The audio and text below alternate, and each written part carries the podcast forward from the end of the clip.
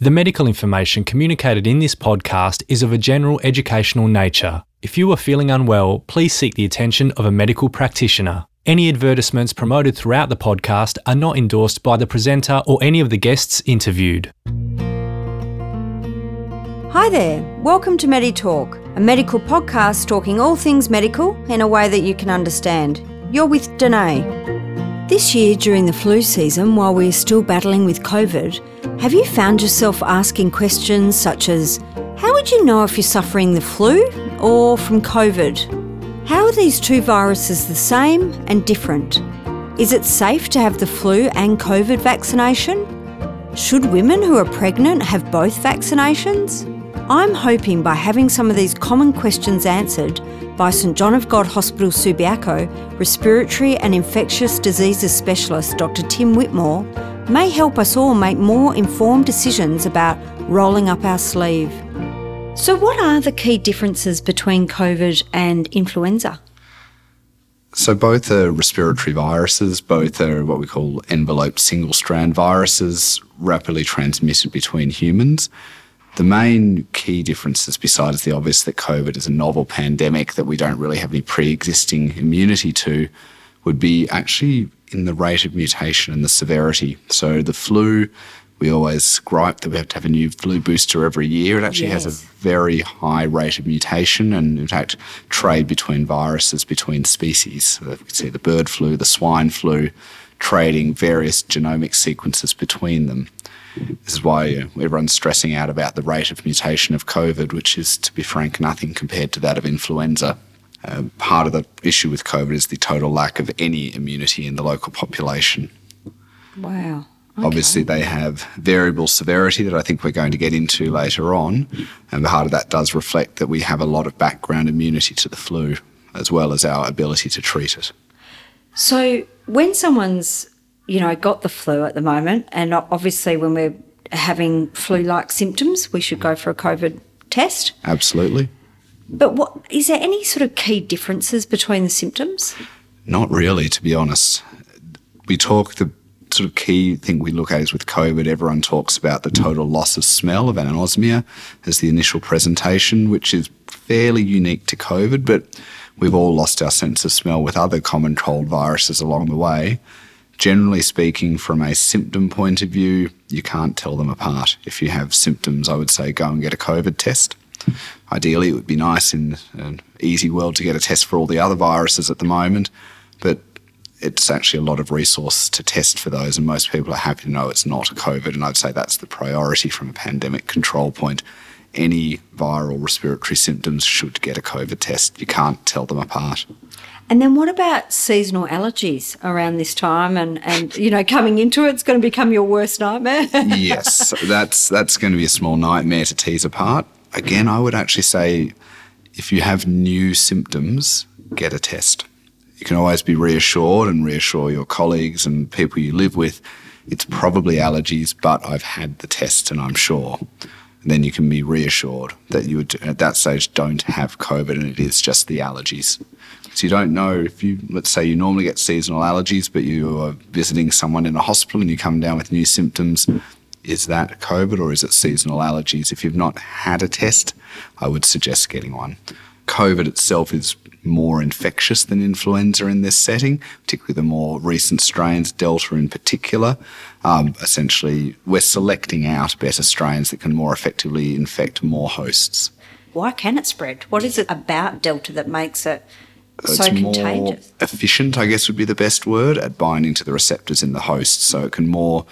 Whereas the way I would probably think about it is, let's say you needed expo- you were exposed to someone with the original alpha strain, you might need, as a completely arbitrary figure, say 5,000 virus particles to be exposed to acquire disease. Completely arbitrary number I've made up on the spot. Yes, but it's. But delta, you say, might need three or 4,000 particles. They're more efficient at binding to the human epithelium, so more likely to acquire infection after exposure.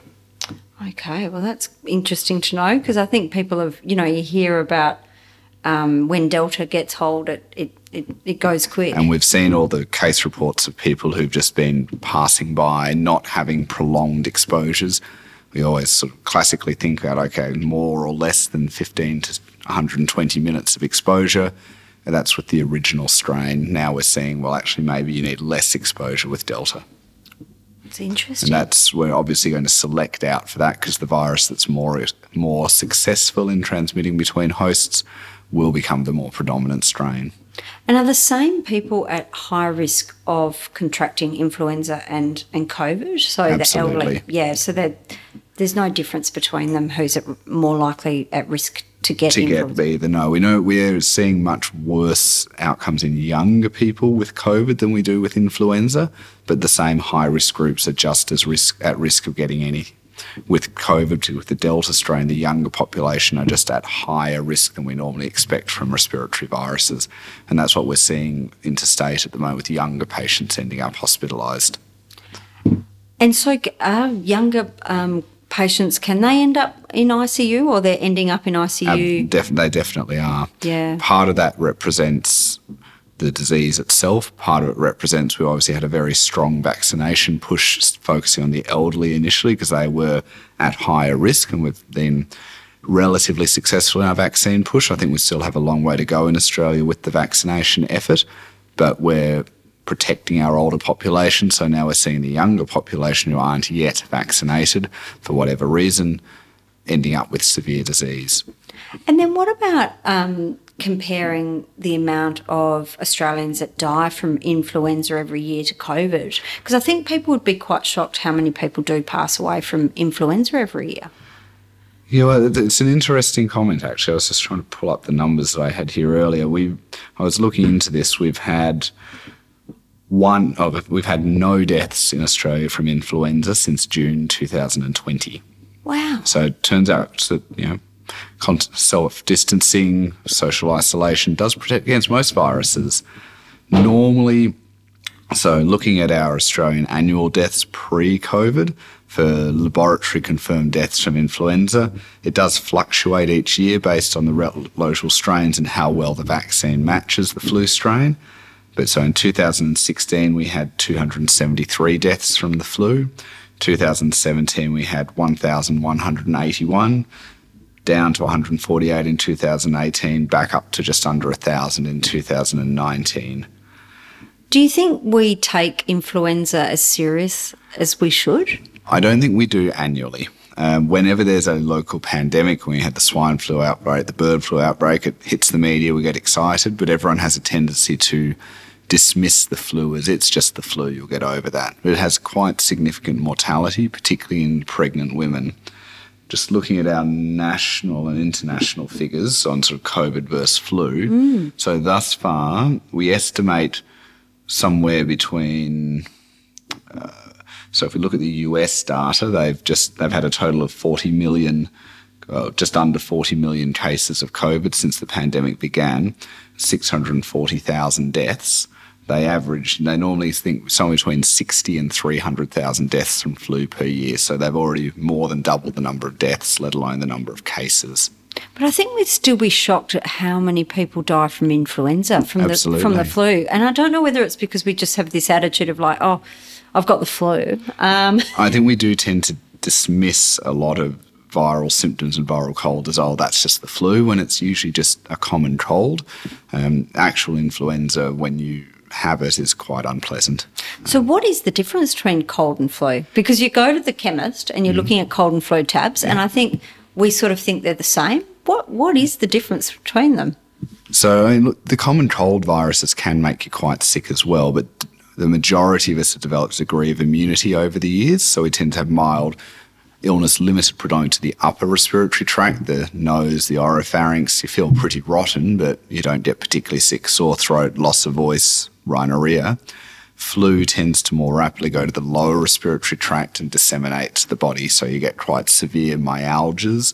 You feel quite unwell with it, and it can lead to quite severe respiratory failure. Flu particularly also predisposes you to superadded bacterial infections on top, particularly Staph aureus. So how are we actually? How does when we go to the GP and someone's deciphering whether it's a cold or flu? Mm-hmm. How how do they best diagnose that? A swab. well and Okay. truly. Um, the only way to be sure is it just a very mild case of influenza? You've had the vaccine and it's a very mild strain, or do you just have paraflu, human metapneumovirus, one of the other common viruses, another coronavirus? There's four or five always in circulation that are fairly harmless, that make you feel pretty average, but nothing like the current one or SARS 1 or MERS. So, as a respiratory physician and someone listening to this podcast, what would be some of the key reasons why you'd promote someone or encourage them to really strongly consider having a flu vax every year? So, two approaches to take it the self interested one for the patient versus the public interest. Self interest, flu kills people. It kills young people, not as much as COVID does, to be fair, but it does kill people. It kills the elderly, it kills pregnant women. And it's a virus that we, we take too jovially normally. Yes. And so, who, who should be having the flu vax every year? So I would argue everyone. Really? Um, in reality, that's not going to happen. Um, definitely all high risk groups. So I would always, I always recommend pregnant, elderly, anyone who's immunocompromised should absolutely have an influenza vaccination every year. Anyone who works in healthcare should, both to protect themselves and to reduce the risk of them acquiring it and spreading it to their patients. So that includes aged care, hospital in the home services, people deli- delivering care in the community, just at the risk of spreading it to others generally speaking, obviously the risk of severe illness is much lower in young adults, and we don't routinely try and enforce that young adults get the vaccine outside of healthcare. But I would still, if anyone asks me, my advice is always yes, you should have the vaccination. So, whenever your friends say, mm, I don't think I'll have the flu vax this year, you would definitely say, I "Ah, always encourage it, absolutely. Um, and then, particularly if they know me, and in case I get it and give it to them, they're at risk. So and what about the argument of people saying, oh, but you know, depends what strains around. Does it really make a difference? It does. We are. We, it's always a calculated risk with the flu vaccine because it mutates so much. We're basing our vaccine on what's been in the northern hemisphere for the previous six months, assuming that will spread to us. And we don't always get it right. And the years when we're talking about how some years have a higher mortality rate, we've usually not quite got the strain perfectly right. We usually have three or four strains in the vaccine, and it's a calculated, we think this is going to be the predominant strain. And part of that is the vaccine technologies we have that take time to deploy and develop the new vaccines. I'm actually hopeful that in the coming decades, as we switch to more mRNA based vaccines like the current COVID vaccines, we'll be able to be more rapidly develop a better matching flu vaccine. Was that why we got the COVID vaccine so quickly? It seemed like it turned around quite quick. Look, it's two approaches to that. We were very lucky that the mRNA and the adenovirus vector vaccines have been under development for decades. We just really lucked out that they were just about ready to deploy. We always talk about for most new vaccines that it takes five to ten years to develop them, and people are obviously stressed that it's you know it's been less than a year. How are these safe? Yes. most of it boils down to money. So I think we've just been lucky the technology was nearly ready and that the there has been enough money thrown at the issue because they're certainly not taking shortcuts on safety. What about debunking the myth of I've heard people say, oh, I just get so sick when I have it, so I'm just not going to have it. Your immune system's working.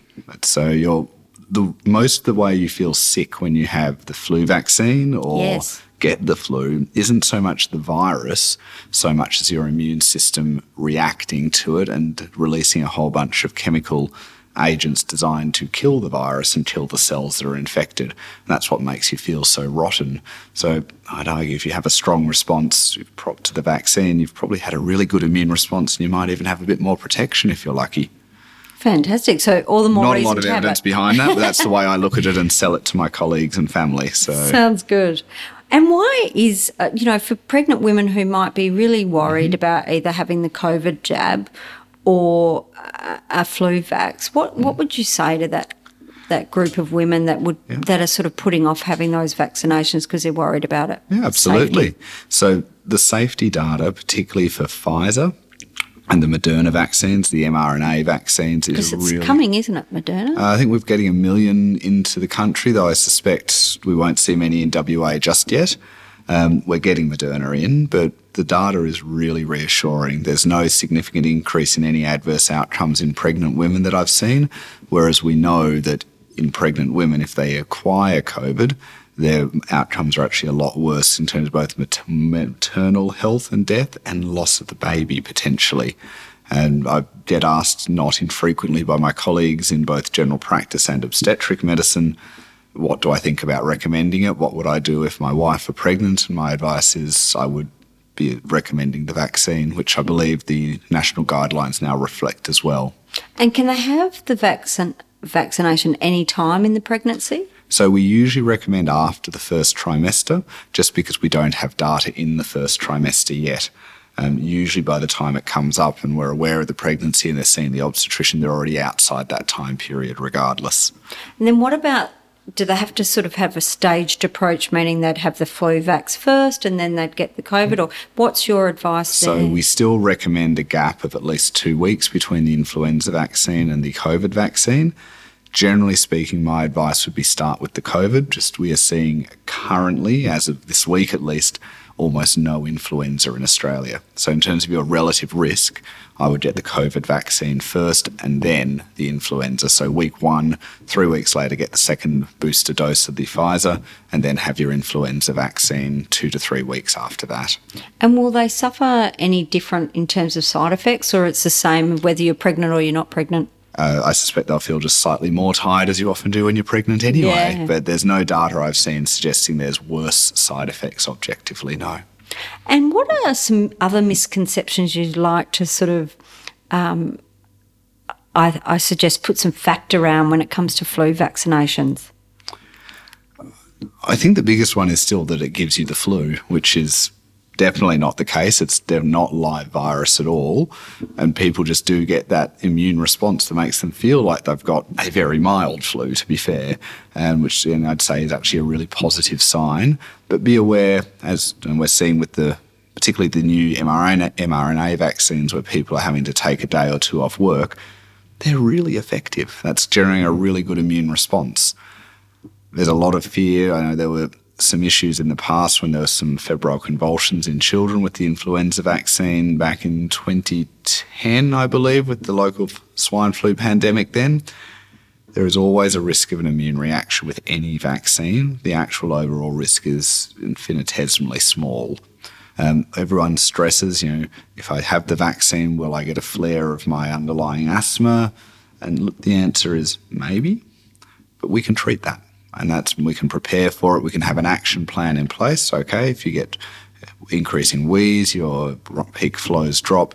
Here's your asthma management plan. We can cope with that. Whereas if you're exposed to COVID and acquired COVID, we're in a much more difficult situation. And are those sometimes, sadly, the people that are ending up, you know, very sick in hospital trying to manage COVID once they get it? Yes and no. No, yeah. to- while if they do get COVID, they can get more severe disease, and they're what we define as the high risk group in terms of more recent advances in treatment. I find that most of my patients in this setting are quite happy to have the vaccine. They just want to chat about it and be reassured. There's always debate with my older group about the difference between the AstraZeneca and the Pfizer vaccine, but even then, most people are quite willing to proceed. They just want to talk through and make sure that I consider it worthwhile. And we talk about the risks and the benefits. And as a as a doctor, when you look at, you know, you would see the data and absolutely read read and understand every little bit of um, of it and all the studies. They're both very safe. Absolutely. There is obviously the risk profile we see with the AstraZeneca vaccine of the clotting syndrome, which is still extremely rare. One in 100,000 odd. I'd have to look at the most recent exact numbers for you. But even if you were to develop what is an exceedingly rare adverse outcome, the risk of death from it is now less than one in a million because we know how to look for it and we know how to treat it. And I think the way I always present it is if you've driven in your car to see me in clinic, that's a one in 5,000 risk of being in a fatal car accident. So it's all about the risk benefit. It, I found it easier more recently to talk to people about the vaccine. Unfortunately, as our numbers of cases of COVID are rising in Australia, people have started to realise actually this could happen to me now. Um, And you Yeah. know, to be frank, these patients are at higher risk of seeing a doctor in a clinic if someone else there is sick with viral symptoms. And then what about our own immunity? Because we're sold so many things, whether it's on the telly or all these wonderful people telling us to take lots of herbs and spices and different things for our immunity. How does it really help us when we're trying to prevent COVID and getting influenza? My general view is no. All the supplements. So I'm not going to come to your house and see supplements on your kitchen table. The only situation where I sort of tend to say recommending supplements in terms of general health is if you're deficient in vitamins in some way. If you're someone who, let's say, is a vegetarian or vegan who is low in iron, obviously recommend iron in that situation. Multivitamins, if your diet is deficient and you live on Hungry Jacks because you're a student, is probably not a bad idea. But in general, they don't tend to improve your immune response. So, what are then the best ways to improve our um, immunity that we could do um, that's within our control to to outside of vaccines, Yeah. obviously. Be healthy, eat healthily with a balanced diet, and exercise. If your body is healthy, generally your immune function is better. Okay, so no special trips and tricks. or- No magic answer. No that I oranges. No. Ah. I would love it. I did with my daughter bringing home toddler plague regularly, hence all my COVID swabs. But if there was, I'd be using it. There's nothing, no magic answer that I've yet found. Oh, I thought you'd have the solution for us all. Um, and then, what if you contract COVID and survive? What about does that then make you less likely to get it again, or does it actually help with your own your immunity to to get it in the future? difficult question to answer. It does give you some relative protection because you often you will, and we have proven that patients have been exposed to COVID, have caught it, do develop an immune response. When we get exposed to a virus, our body produces a vast number of antibodies and then tries to essentially select down and produce only the most effective ones. That tends to not be as good as the targeted ones we develop with vaccination and they, that response does tend to fade over time, partly because these viruses have evolved to try and evade our immune system to generate less of an immune response so they can be successful and replicate. Conversely, when you're vaccinated, that's with a carefully developed and targeted immune uh, antibody that we're trying to develop that will be more effective trying to overcome the attempts of the virus to evade our immune system. So I get this asked this not infrequently when I see patients in my clinic who have had COVID, whether locally or have returned from overseas. Should I get vaccinated? The answer I give is always yes. You will get much better protection from vaccine than you will from natural immunity. And then what about um, there has been reports of people that get COVIDs, recover, hmm. and then it, they say it does affect their health long term. So the long COVID syndrome. Yeah. So uh, I have yet to actually personally see a patient with long COVID. That's I think reflects that we're very lucky in WA at the moment with the amount of disease we have. But hmm. there are certainly patients who have quite prolonged symptoms years now after the original disease. And we think that reflects the damage done, particularly to their underlying vascular structures from the disease itself. And they absolutely have chronic symptoms attributable to this. Yet another reason that we should be really pushing for vaccination. Everyone is, I see not infrequently arguments to say, well, you know, it's I'll get over it. Mortality of you know one or to one to three percent. Well, that's that's still ninety seven chance in hundred. I'll be fine. But there's a difference between dying from it and then having lifelong chronic symptoms where you're still impaired as a result. You might have survived, but you're still not well for the rest of your life. Mm. And then there are people that are, you know, and I think it's an important message to get out because, you know, there is that herd immunity. What's your, can you sort of explain that a little bit more? What, you know, we're hearing, well, we need um, West Australians, for instance, have to get Seventy versus ninety percent. Yeah, what is it exactly? What should be our goal? That's a very hard question to answer. It's essentially the level at which we would expect the disease to stop transmitting within the population, that enough of the population are immune that they're not going to acquire and thus spread the virus throughout the population. We know that if you're vaccinated, you can still get COVID. Um, we, I wish there was a vaccine that meant you didn't, but we know that's the case. But if everyone is, the chance of being exposed If you're vaccinated and you get COVID, you usually have much, much milder disease, and the risk of severe disease is dramatically reduced. You're less infectious for a shorter period, so the chance of spreading it are more. We talk about sort of the magic 80% number of the threshold at which we think we can control the pandemic. Um, that's based on some modelling data. It's also based on past experience with other viruses. And we know, for example, if the measles vaccination rate starts to drop below 80 to 90%, we then start to see measles outbreaks again. And that's where we get those numbers from. Okay. And we'd, we'd love to be able to say, wait until 100% of the population are vaccinated, but that's not going to happen. What about um, people that are really a bit fearful and they say, oh, it hasn't been out for very long and I'm going to just wait and see and wait until next year or another year before I get vaccinated and then I know I'll have enough safety data. So, again, as we talked about earlier, I think the vaccines haven't been rushed. The only thing that's sped it up is the amount of money that's been thrown at the problem. The studies and the number of patients in the studies are immense and really as similar, or if not more, than the numbers we use in other vaccine studies. I look at, for example, you know, tuberculosis vaccine studies. I'd love to have 40,000 people in those. It just doesn't happen. Um, yes, can I say that there'll be absolutely no side effects from having the vaccine in 40 years' time? I can't say that. I think it's extremely unlikely. The technology is very well proven. Um, and the data is really good. I had mine as soon as it was available to me at the start of February this year. I've had no side effects that I'm aware of. Um, and I've seen no major outcomes suggesting harm other than the known risk with the AstraZeneca vaccine that we've seen, whereas we know that the risk of COVID then outweighs the harm with the AstraZeneca vaccine as well. The argument I would make is it's there's a lot of tendency, particularly has been in Australia and in WA in particular, to say, I can wait. There's no COVID here. I can wait. And look at our eastern states colleagues, look at the near misses we've had. You can only wait so long, and then when it gets here, it might be too late to get that vaccine. Then, even Pfizer, you've got a three week wait between doses before, and then another two weeks before you're sort of at effective full immunity from the vaccine. Yeah, because some of the cases we've seen have been people that have had their first vac. Yeah. And look, a first vaccination gives you more protection than no vaccination and does ameliorate the disease, but why why wait and take the risk? And if it's ever sort of offered privately and you could have both, is that really better for your immunity as well? We don't know. You we don't. don't. There's a lot. There are studies going on to see you know, what happens if you have AstraZeneca first and then Pfizer four weeks later.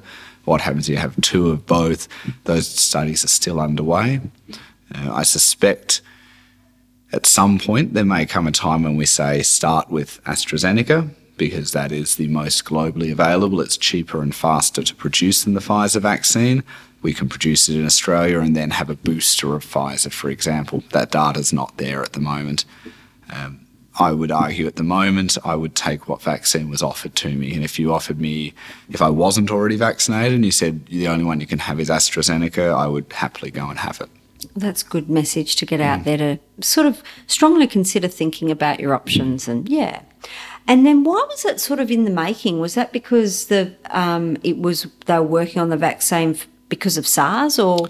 Uh, just the, the vaccine technology itself. Vaccine technologies have evolved rapidly over the years. We started off essentially taking, for example, smallpox. We'd take cowpox and inject you with that and develop an immune response. That's obviously injecting a live vaccine into someone. So if you're immunocompromised, you might get cowpox and be very sick from it. That's proceeded through to what we call attenuated virus, where you've essentially bred the virus through cell lines to try and end up with one that, while it's live, doesn't have all the other adverse outcomes. So you might get a mild illness instead of a severe one, through to inactivated virus, where we kill it and hope there's enough left in there to stimulate an immune response.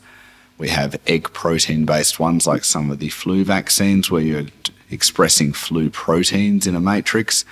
We've just been slowly evolving the technology over the years.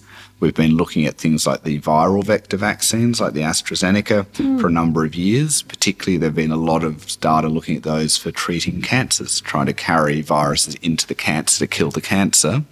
And the mRNA based technology is the same thing. How do you take a viral protein? introduce it to the body so your immune system learns and develops a response, but without giving you the disease. And it's just been, we had these technologies nearly ready at just the right time. Wow. And then threw a lot more money at them. So That's um, amazing, that technology. it's, I, I, I think it was a lot of luck that that was nearly ready, following a lot of hard work by a lot of scientists over years. And we were lucky that that was nearly ready at the time. We saw we had other techniques being developed. There was the um, molecular clamp viral technology being developed in Queensland that we unfortunately had to abandon because it caused some false positives in some other viral tests. But that was another one that's been underway for a long period of time. And unfortunately, we haven't proceeded with due to a few problems. It caused false positives in other tests, no side effects, but meant we couldn't do a bunch of other tests on the patients. So it's the technologies are always underway to try and get better vaccines. So when you're looking about social distancing, sa- hand sanitizing, washing your hands, I've even heard arguments of like washing your hands is even more, you know, uh, better at sort of uh, much more important hand hygiene versus using hand sanitizer, things like that. Is it the combination of doing all those things that, that can help? Um, Absolutely. And I think social distancing is absolutely the most important. If you're not close enough to someone to get exposed, fantastic. We know mostly it's a mixture of droplet and aerosol transmission. How much fomite, so our hands, our clothes, our ties transmit it is less convincing than the others. So I would still always wash hands. But social distancing, we've essentially got rid of influenza in the country as a result of social distancing. So we know it works. and it's free. It's free. so that's a good thing.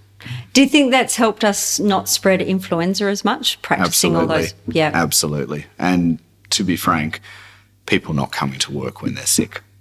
Australians are not very good at staying home from work when we're sick. There's a lot of arguments I don't want to get into behind why we're not very good at that, but if you stay home when you're sick, you're not going to infect anyone else. Just to finish off, what are some top tips that we can do to prevent ourselves um, and our families from getting COVID and influenza? Vaccinate and social distance. That's what it boils down to. Stay home when you're sick, avoid people when you're sick. It's hard. We all need to go to work.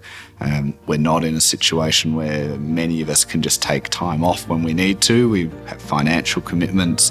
But if you're sick, you really should stay home. All right. Well, thank you very much for your time today. No worries. Thank you. A big thank you to Dr. Whitmore for taking the time to share his knowledge with us today on MediTalk. And to learn more about Dr. Whitmore, visit sjog.org.au.